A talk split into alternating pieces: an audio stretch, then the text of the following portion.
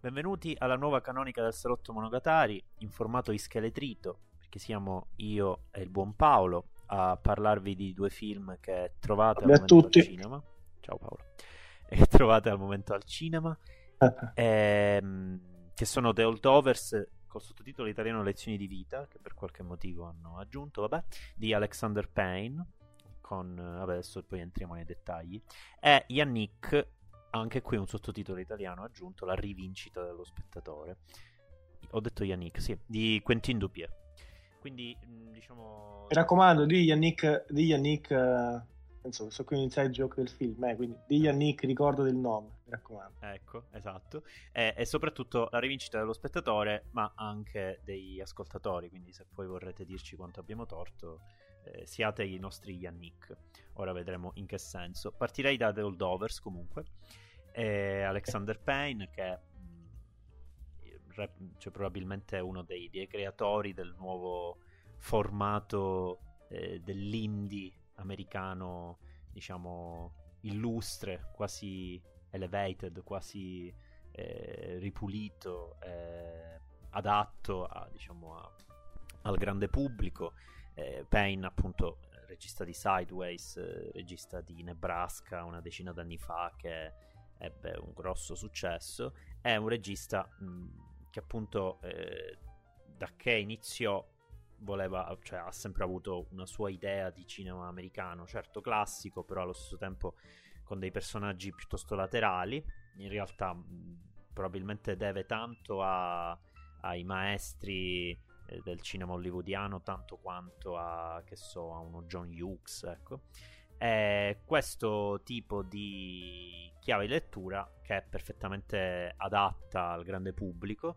eh, si ripropone in un formato a livello tecnico e a livello di scrittura, per carità, volendo forse smagliante con The Holdovers, benché onestamente eh, la storia di Paul Giamatti, che è un professore che rimane costretto durante le vacanze di Natale nel collegio per ricchi con un solo studente che non può tornare a casa eh, e quindi la scuola deve garantire a questo studente di poter stare anche negli ambienti del collegio durante eh, le vacanze di Natale, quindi Paul Giamatti è il professore costretto a restare con questo attore sordiente che sta avendo grosso successo nel- vari- nelle varie premiazioni, diciamo. Dominic Sessa. Dominic Sessa, che è esattamente diciamo, il periodo appunto delle, delle varie candidature, Golden Globe e quant'altro. E rimangono loro due insieme anche a Devine, che è quest'altra attrice, credo anche cantante, forse prima cantante che attrice, ehm, che è appunto insomma la, la donna della mensa. E rimangono loro tre e creano questa sorta di, di, di famiglia scelta, eh, cioè in in realtà anche questa coatta tanto quanto appunto a una famiglia biologica, però in realtà finiscono per legarsi particolarmente eh, e affrontare, specialmente Paul Giamatti e Dominic Sessa, ma anche eh, Devine, i fantasmi del loro passato, fra traumi, genitori eh, assenti e, e un passato da, da- da, diciamo da da sfigato per quanto riguarda Paul Giamatti, insomma, da, figura emarginale Ah, comunque, sì. Tra l'altro lui è molto bravo, ha questo problema che puzza di pesce per un problema appunto fisiologico e ha come eh, Igor in Igor in Frankenstein Junior eh, l'occhio, eh, l'occhio strabico che si sposta, una volta è un occhio, una volta è un altro e continua a cambiare durante tutto il film.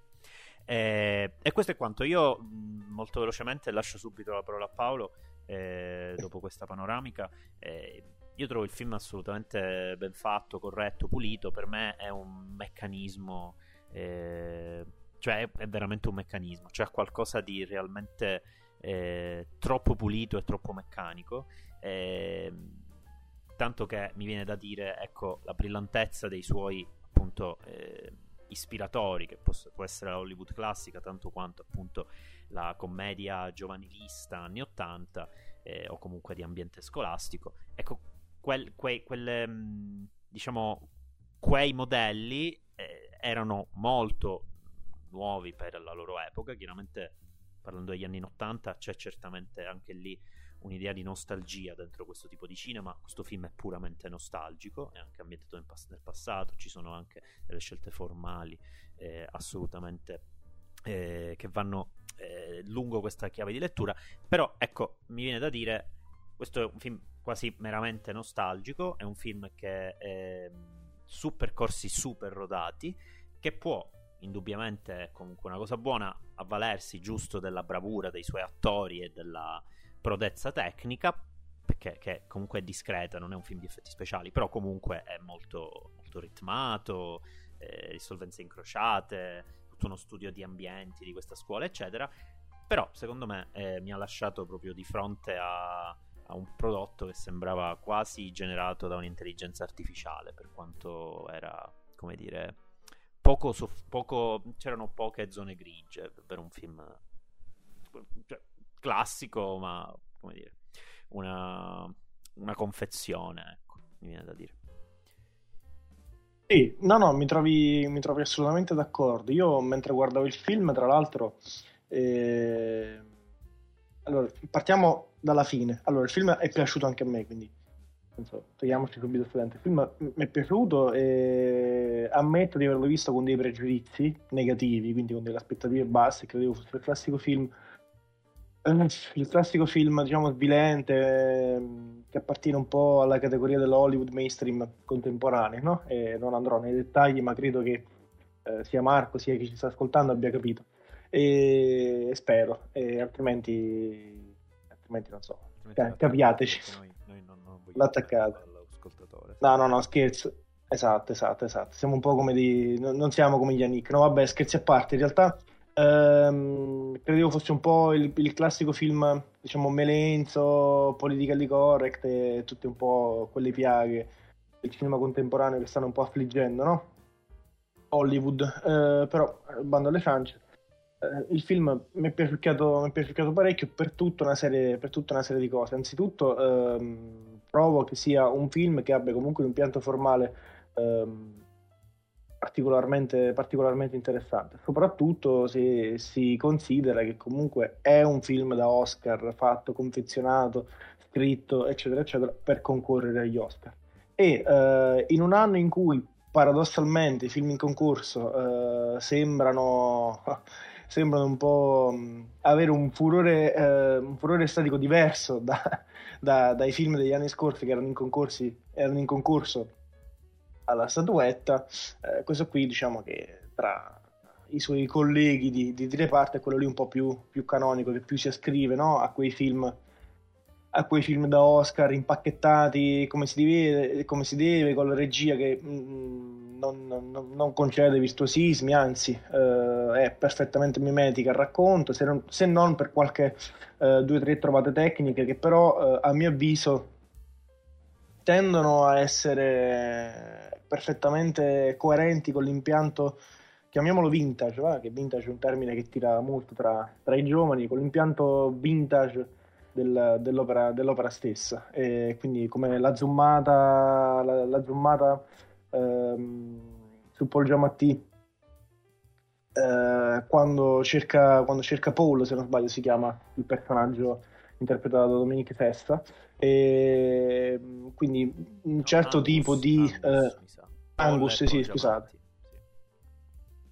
E, ehm, quindi eh, c'è tutta una serie di, di coerenza eh, che è stilistica sia dal punto di vista eh, diciamo modaiolo dei personaggi perché comunque ci sono un po' tutti i crismi della moda di quegli anni quindi lo stile, il tipico stile college ehm, i vari cappotti, i vari cappotti con quelle, con quelle trame che si portavano appunto negli anni 70, eccetera, eccetera, ma c'è anche una sorta di impianto registico che eh, anch'esso, tant'è vero che il film ha quella particolare filigrana eh, durante, tutto la, durante, tutto dello, durante, tutto l'arco del film e c'è anche l'introduzione con il logo della Universal, eccetera, eccetera, con i vecchi loghi Universal eh, con queste introduzioni del, del, della, della, vecchia casa di produzione, quindi una sorta di uh, back to the past, back to the future, invece di back to the future, back to the past uh, a tutti gli effetti.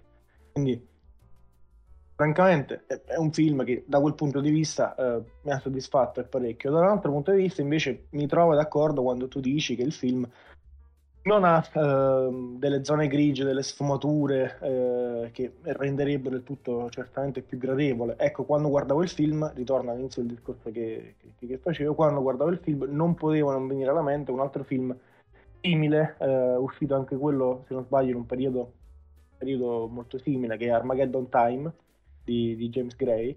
Ehm, è simile per tutta una serie di cose, ambientazione soprattutto, eh, protagonista, eccetera, eccetera.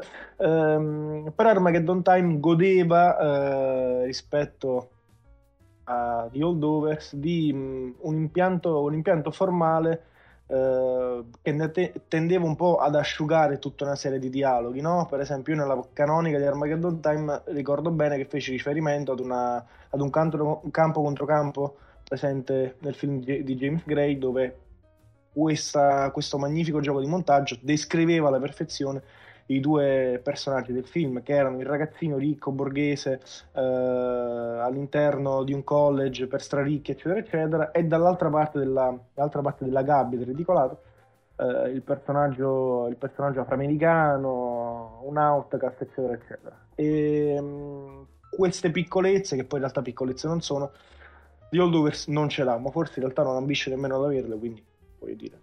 Sì, no. Possiamo anche, possiamo anche sorvolare sulla cosa. Sì, diciamo che questa, questa perfezione formale anche quasi... Cioè, innanzitutto mh, c'è questa quadratura assoluta della sceneggiatura che eh, ha un ritmo allegro fino a un certo punto, poi ci sono i retroscena tristi, poi deve deviare sul drammatico, poi cerca di sdrammatizzare sempre. Cioè, tutto molto liato, tutto molto fresco, tutto molto noto, tutto molto mh, prevedibile anche in questo senso, senza che questi personaggi, che pure hanno tante caratteristiche particolari, poi in realtà non si facciano forti. For- non si facciano forti di queste, di queste, caratteristiche, come se un po' scorressero in automatico. E quindi mh, mi viene da dire, ecco, siccome mi riferivo a questi classici a cui il film si riferisce, però quei classici poi anche a riguardarli, a cioè sembra di essere di fronte a dei testi veramente complessi,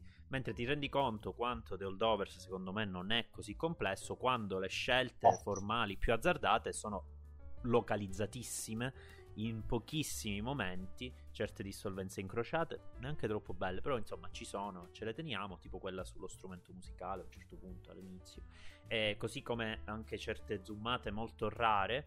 Eh, che hanno sempre a che fare ironicamente su Dominic Sessa, quindi Angus che scappa da Paul e non si fa vedere, tipo nella scena del cinema a un certo punto. Oppure ci sono anche delle scelte, insomma, di inquadrature se non mi sbaglio, un po' inclinate. Insomma, ci sono delle cose particolari. Sì, durante la scena di Paul Giamatti che sembra essere il mostro di Dusseldorf quando eh. si, si, riferisce quando va in cucina in mente. Esatto. Eh sì, sì. È, è, come se facessero parte di un'idea di, di, cinema classico che ammicca di tanto in tanto e non sia invece strutturalmente fatto di, di, di complessità, di, di, dialettica con quei riferimenti o di dialettica anche solo tra spettatore e personaggio, perché è realmente molto automatico. E quindi, come dire, è un film, è un, film un, po', un po' automatico, un film eh, che appunto... Certo, Paolo diceva bene che c'era da aspettarsi eh, una cosa molto più melenza di così. Il film, tra l'altro, ha candidatura all'Oscar al miglior film, al miglior attore, alla migliore attrice non protagonista, alla sceneggiatura originale, al montaggio. Eh, quindi ha tutte queste candidature che appunto eh, farebbero pensare a quel tipo di cinema. In realtà, eh, ti posso dire, tra l'altro, ci sono delle contraddizioni se andiamo a guardare poi il quadro generale, perché in realtà eh, tutto sommato qual- da qualche anno a questa parte, ma magari degli Oscar si parlerà poi in sede di speciale sugli Oscar più avanti, che anticipiamo già faremo. Ehm, in realtà il modello del, del tearjerker o comunque del film melenzo che ti vuol far piangere eh, adesso è, è, quasi un freak considerando che i candidati all'Oscar di quest'anno sono anche, sono anche scelte particolarmente eh, quasi da politique des auteurs, perché abbiamo Lantimos, abbiamo Scorsese, eh, insomma ci sono, mi pare, sì, anche Scorsese sia il miglior film. Per cui ci sono eh, anche Past Lives, tutto sommato, di cui abbiamo parlato tempo fa. Ecco, mh, mm, sono scelte molto particolari. Certo, Past Lives è un film sentimentale. Però secondo me il tearjerker che una volta andava agli Oscar e ora non va più granché agli Oscar è tipo The Well di Aronofsky. Ora se dobbiamo parlare, che tra l'altro a me piace pure, però quel tipo di, di proprio di, di patetico eh, opprimente. Invece Del Dovers è molto cauto e molto leggero e dimostra storicamente come l'indie americano, che di per sé è un è conformismo mascherato, ormai sia diventato un po' il modello comfort zone adattissimo per le scelte dell'Academy. Per cui, ecco, mi sembra una presenza automatica che doveva esserci proprio per, come dire, per, per necessità storica più che per meriti effettivi o originalità fra queste candidature e, e anche eh, in generale nel, nella lista dei titoli più chiacchierati del momento, sempre per motivi abbastanza automatici. Mi sembra tutto un film molto molto automatico, molto molto... Sì, sì, sì, no, è, è un film, sì, esatto, esatto, sì, sì. Non, non, aggiungere altro, è un film automatico, mm-hmm. è vero. È vero, è vero, è vero. È vero. Eh, vabbè, chiaramente ha vantato, vanta tante altre candidature, vari altri premi, non entriamo nei dettagli. BAFTA, Golden Globe, chi più ne metta. Dominic stessa sta riscuotendo gran successo e anche Divine al ruolo dell'attrice non protagonista. Passiamo quindi a. Io spero che. Ok. Passiamo anche a Yannick. Yannick, la rivincita dello spettatore di Quentin Dupier. Eh, mentre The Holdovers era passato, mi pare, da Toronto. Eh, facciamo un po' di retroscena festivaliere, lo facciamo sempre. Yannick è andato a Locarno. Era a Locarno in concorso, ma Dupier aveva due film quest'anno. L'altro era Dali. E ne abbiamo. Forse ne abbiamo parlato a Venezia, non lo so. Comunque era a Venezia. E sono film che si ascrivono perfettamente alla poetica della freddura, come si potrebbe chiamare, di Dupier. Eh, con cui in realtà io sono piuttosto polemico e ora vengo a, vengo a spiegare magari perché eh. spero di riuscire. Eh, innanzitutto eh, il film eh, parla di uno spettacolo teatrale c'è in corso un, uno spettacolino eh, più o meno comico con una delle attrici è Blanche Girard che adesso è un'attrice sempre più nota che era in France eh, di Dumont, che era nel libro delle soluzioni di Gondry, insomma si è vista un po' in giro per ora, eh, ma in Francia ha grande successo.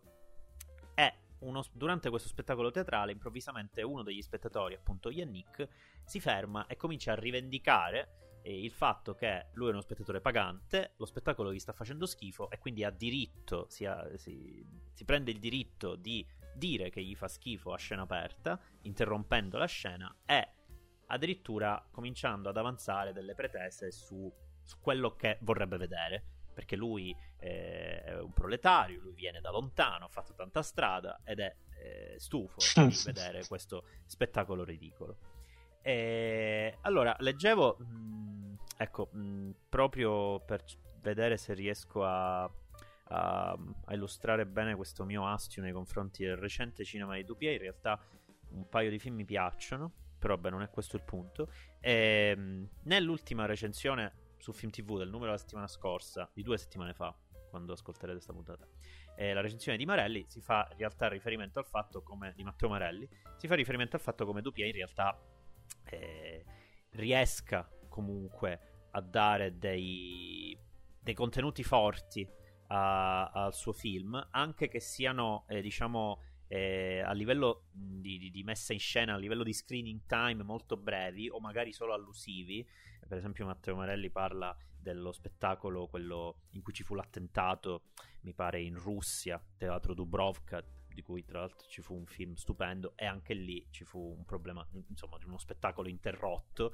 Yannick è un terrorista di fatto in questo film, anche se per motivi, come dire, discutibili e quindi il parallelo ci sta tutto, così come in realtà eh, sempre Marelli parla di come Yannick sembra uscito da un film incazzato di Ken Loach, perché lui in qualche modo rivendica a suo modo alcuni diritti, sì. solo che è un diritto, è quello dello spettatore, che è chiaramente il cinema, eh, bruttissima parola, art house, eh, come dire, nega di solito, lo spettatore deve stare al gioco, deve tollerare tutto quello che gli viene, gli viene dato in pasto. E infatti il film in questo senso non, non, dà ragione a nessuna delle due parti, perché sono tutti abbastanza pazzi, alla fine come sempre in dubbia. quello che dico io è che in realtà io ritengo che ogni volta questi siano sempre degli appigli eh, che credo vengano fuori un po' automaticamente da, dalla consueta metatestualità del cinema di Dupier e quindi diciamo invita facilmente a delle riflessioni sia pragmatiche, quindi riferimento insomma al reale, a reali eventi, a reali tematiche, sia a chi invece è un puro formalista e quindi gli piace anche soltanto il gioco eh, estetico eh, di Dupier che eh, appunto come sappiamo è un regista della barzelletta lunga eh, del, e anche, anche, diciamo guardando un po' di cinema francese anni 90 New French Extremity e la piega commedia della New French Extremity mi viene in mente Jean-Pierre Genet mi vengono in mente tutta una serie di nomi, eh, anche quando diventano molto brutti, tipo Jacob Van Dormel. Ecco, lui certamente ha il suo modo di far cinema, però è sempre un modo eh, surreale, surrealista, eh, in cui lavora per accostamenti estremi, tutti molto eh, radicali, diversi fra di loro. Io trovo che in generale, ora è paradossale perché non c'entra niente con The Holdovers, ma per Dupier è un film automatico anche questo. Cioè, eh, spesso mi ritrovo di fronte a, alla sensazione, cioè, provo la sensazione di star osservando una, un aneddoto tirato per le lunghe, eh, di stare ascoltando una persona a cui devo per qualche motivo del rispetto, a proposito di spettatore incazzato, a cui devo per qualche motivo del rispetto e quindi anche se mi sta ripetendo per 70 minuti la stessa barzelletta io devo ridere, mi sembra, come dire, di, di assecondare, come dire, un, un delirio un po' naif eh, che in realtà, ri- torno a ripetere, è automatico, è meccanico.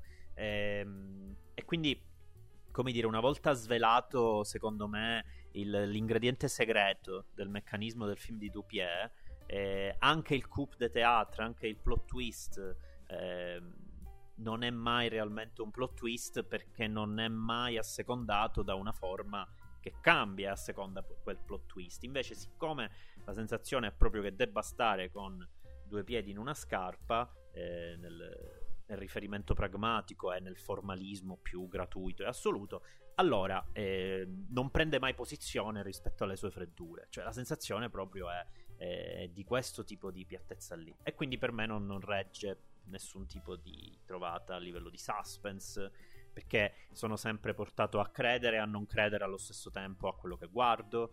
Non è mai una follia eh, che lui vuole realmente assecondare perché secondo me si tiene con l'alibi appunto del nonsense per, per farsi andare bene qualsiasi cosa. Ecco, io lo trovo veramente un, un cinemino in cui alla, alla meglio si, si, divertono gli attori. E questo è, diciamo, la mia... La mia... La mia mi, volevo dire una parola giusta, ma non mi viene. Comunque, è il mio un pochino, la, tua, la mia antipatia, la mia antipatia per il cinema di Dupia, riassunta in un film. Mm, no, invece trovo tu sia stato troppo cattivo secondo me con, sì, troppo cattivo secondo me con questo, fi- con questo film. Eh, con Dupier eh, con Dupier non tanto perché comunque gli ultimi film di Dupier mi sono piaciucchiati dico la, la verità e non tanto da, da, doverlo difendere a spada tratta ma nemmeno poco da, dover, da doverlo ignorare. Però comunque questo film qui tra gli ultimi film di Dupier tra l'ultimo film di Dupier è quello lì che francamente mi è piaciuto di più perché, ehm, attraverso, perché attraverso diciamo, tutta, questa serie di, tutta questa serie di deliri eh, a cui lui comunque ci ha abituato come incroyable, incredibile ma vero, stavo sì. abbandonando ad, una, ad un'improbabile pronuncia francese, quindi lasciamo non stare. E quindi incredibile ma vero, fumare fa male, il, il film sul fumo di cui sì. non ricordo il titolo, però è, è una, sì, Mane fatto finire, quindi più o meno.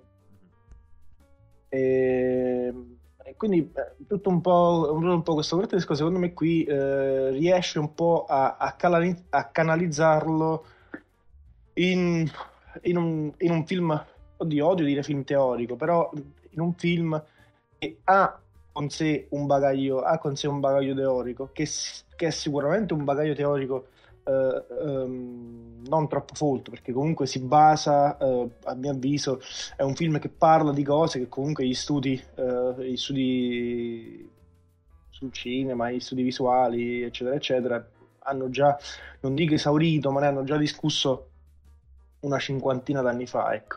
Eh, ovvero su quella che, che, sarebbe la creazione di un mondo, la differenza della creazione di un mondo tra, un, tra il cinema e il teatro, e, e sul fatto che comunque eh, il, te, il, teatro, il, teatro, ti costringe gioco forza per quanto eh, rispetto al cinema ci sia una sorta di eh, componente immersiva no? però ti costringe eh, stringe i, i, campi i limiti della, dell'immaginazione perché davanti a sé si, si, assiste ad un mondo che è costruito eh, diciamo in carne ed ossa, sia per quanto riguarda gli attori, sia in materia per quanto riguarda le scenografie. Ecco, infatti ad un certo punto del film, quando Yannick Brock eh, e obbliga tutti gli attori ad eseguire la, sua, la, la sua piece teatrale improvvisata, eh, una delle attrici, anzi l'attrice, eh, di cui non ricordo il nome, avevo puntato prima, comunque l'attrice eh, l'attrice dice agli Yannick appunto che loro non possono,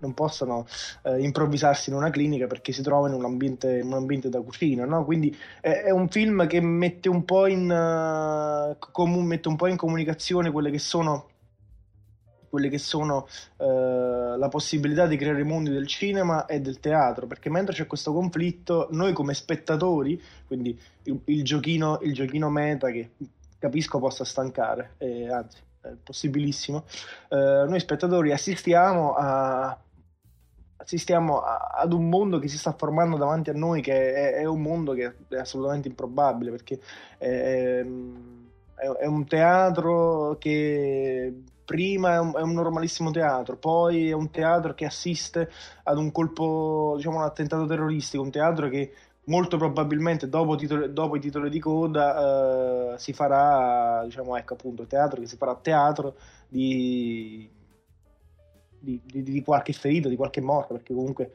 erano armati, Yannick era armato, quindi sicuramente ci sarà stato un conflitto a fuga. Ecco, secondo me lo scarto che rende questo film interessante eh, sta proprio in questi due momenti, nei momenti in cui l'attrice, uh, l'attrice di teatro uh, è impedita, non riesce ad immedesimarsi, eh, non riesce ad immedesimarsi in una, in una, clinica perché ci sono scenografie che parlano di cucina, anche se poi in realtà lo farà comunque, eh, è nel, nella dissolvenza in nero eh, dopo, l'arrivo, dopo l'arrivo di... minchia sto facendo degli spoiler clamorosi, però vabbè. Vabbè, che, perché sei sorpreso? Siamo alla quinta stagione del salotto, lo sappiamo. Dai. Sì, sì, sì, vabbè, vabbè, vabbè però po- ci sono degli spettatori che potrebbero... fa parte della rivincita dello spettatore, secondo me. Oh. Esatto, esatto, esatto. Vabbè, comunque se siete spettatori che ascoltate il salotto per la prima volta, siamo spoiler free, quindi sentitevi liberi di abbandonarvi anche già ora in questo momento perché a casa mia. Comunque secondo me lo scarto sta in questo momento qui e nel momento in cui eh, arriva, la, arriva la SWAT, arriva la polizia armata e poi c'è la dissolvenza in nero. Quella dissolvenza in nero permette allo spettatore di crearsi uh, un ipotetico finale, cosa che il teatro invece difficilmente tende a fare. Secondo me uh, la rivendicazione di Yannick non è tanto sul cinema art house, ma è proprio su questa possibilità di creare mondi, che poi è quello che lui fa conti fatti. Lui rivendica una soggettività, ma rivendica anche la possibilità dello spettatore di, di, di crearsi un immaginario proprio, di creare un immaginario proprio. Eh, ed è quello che poi alla fine eh, gioco forza lo spettatore di, lo spettatore di Yannick che guarda Yannick e dopo la dissolvenza in nero tenta, ten, tende a fare. Magari non gli occuperà tutta la giornata, tutta la settimana quella dissolvenza in nero, per carità, però 10 minuti dopo la visione sicuramente, sicuramente anche inconsciamente lo terrà, lo terrà occupato. Ecco, secondo me il film è bello proprio, è bello proprio per questo. Eh, è bello nonostante poi questo bagaglio teorico che si porti dietro, che è comunque un bagaglio teorico eh, sì, sempre interessante, sì, sempre eh, fondamentale, però un bagaglio teorico che comunque parla di cose che si sono già discusse un bel po' di anni fa, una cinquantina di anni fa, una sessantina di anni fa. E quindi non porta nulla di nuovo, però eh, voglio dire, non, i film belli non devono per forza portare cose nuove, eh, basta portare solo qualche, qualche, riflessione interessante. Secondo me Yannick, Yannick lo fa.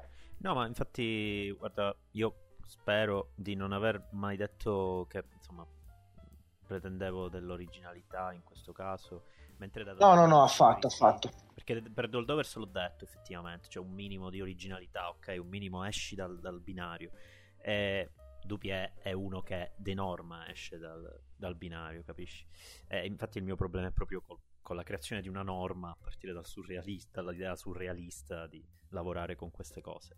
Sicuramente eh, io posso dire che rispetto all'altro titolo di quest'anno, che da lì, mh, se devi fare questo tipo di cinema, eh, do del tuo a Quentin Dupier, giusto così a caso adesso. E allora lo fai, magari. magari allora magari effettivamente il gimmick del, dell'unità di luogo mi, mi, mi, piace di più, cioè mi sembra più su misura delle sue idee, mentre da lì è tutto un film dentro un film, il film finisce, il film rinizia, in realtà era un sogno, in realtà era un film, tutto così. Quindi sono scatole cinesi abbastanza, eh, abbastanza come dire, mi hanno fatto esaurire. È un effetto che sicuramente a lui aggrada e a molti fa pure piacere farsi esaurire. E nel caso di Yannick è chiaro che invece è tutto un po' più chiuso. Queste riflessioni che, sono, che, che hai fatto tu certamente ci sono. Il mio dubbio è sempre che potrebbero esserci questi come potrebbero essercene altre e mi sembra che la, la, l'apertura, la disponibilità, la, genero- la, generosità di Dupier rispetto alle possibilità dello spettatore di leggerci molte cose, dalle tue letture appunto molto meta, formaliste, alle letture pragmatiche, adesso di film tv, ecco, e mi viene da dire, è un modo molto... Cioè in realtà non è così generoso come modo, cioè è un modo molto teorico, molto, è un modo che non, non, non è dettato dall'urgenza di fare il film in, così come l'ha fatto lui. Cioè, sono idee che ci sarebbero potute raccontare durante una scena. Eh, a voce, non so come dire, cioè mi manca proprio l'urgenza ah, sì, del chiaro. gesto cinematografico in Dupier. Eh, ah, sì, chiaro, chiaro, e, quindi, e, quindi, questa cosa, come dire, ehm, mi, mi, torna, mi torna male. Cioè, ritengo che nei film di Dupier più simpatici ci sia anche eh, che Mandy Pule mi piace, l'Edem mi piace, ci sia un, una forza del gesto, anche un divertimento nel gesto che invece negli altri non vedo, cioè la sensazione è proprio di aver della trasposizione di un'idea scritta eh, un, po', un, po', gelida.